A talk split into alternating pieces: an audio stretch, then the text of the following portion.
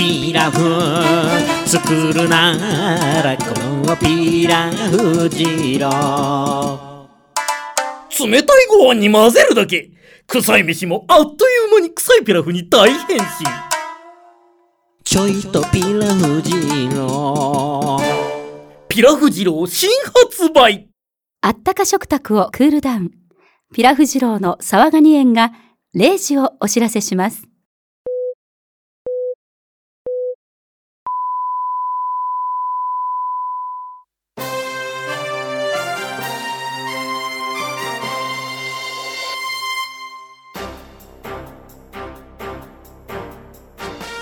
こんばんは。虚構新聞ニュースの時間です。はじめに、神奈川県の動物園で昨日、シマウマの赤ちゃんが生まれました。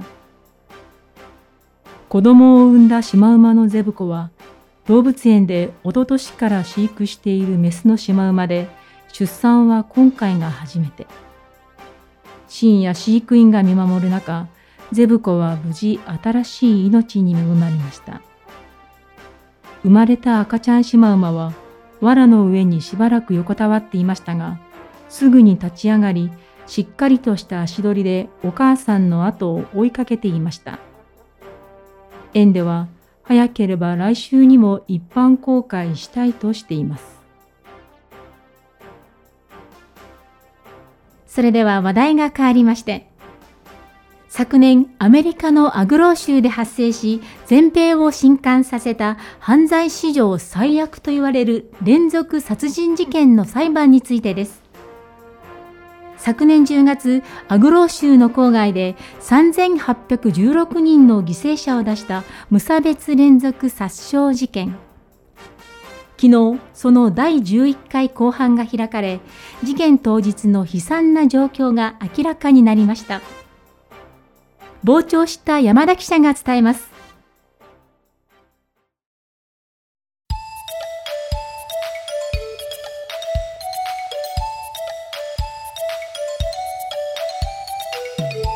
はい。私は今、アグロー州連邦地裁前にいます。初公判で無罪を主張したデーモン・ヘル被告は今日の公判で検察側から動機について問われるとよくわかりませんと終始笑顔で説明しました。また法廷に設置されたモニターには遺体が山のように折り重なる事件現場の壮絶な写真が映し出されましたがヘル被告は最後まで表情を変えることがありませんでした。ヘル被告の父が参考人として出廷する次回公判は来月3日に開かれる予定で果たしてどんな証言が飛び出すのか今から期待で胸が膨らみます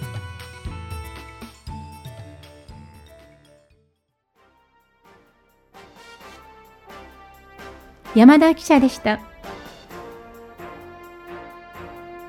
次はスポーツの話題です。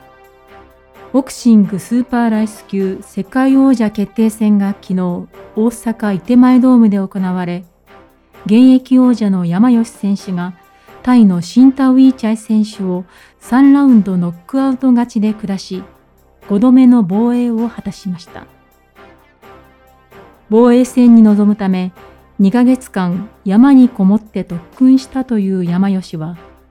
第1ラウンド開始直後から挑戦者シンタウィーチャイの顔や腹部などを数十回にわたって反撃の隙を与えず一方的に殴り続けます。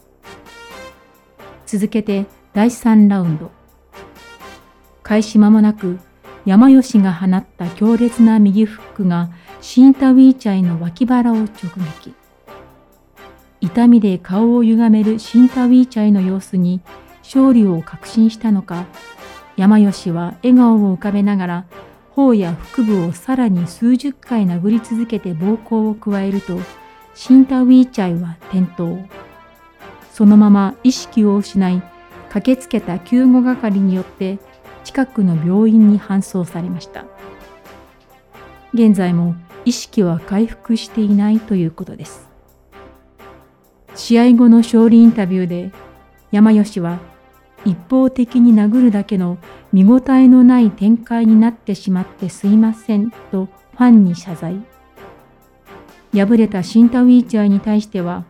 才能ないからボクシングをやめた方がいいと供述し、最後まで反省の態度を見せることはありませんでした。最後に今日の天気です。地球、晴れのち曇り。ところによって雨か雪。寒冷地は寒く、熱帯地は暑くなるでしょう。虚構新聞ニュースをお伝えしました。このまま引き続き、インターネット放送局プレイでお楽しみください。この番組は、臭い飯から臭いピラフへ、ピラフ二郎の沢ガニ園の提供でお送りしました。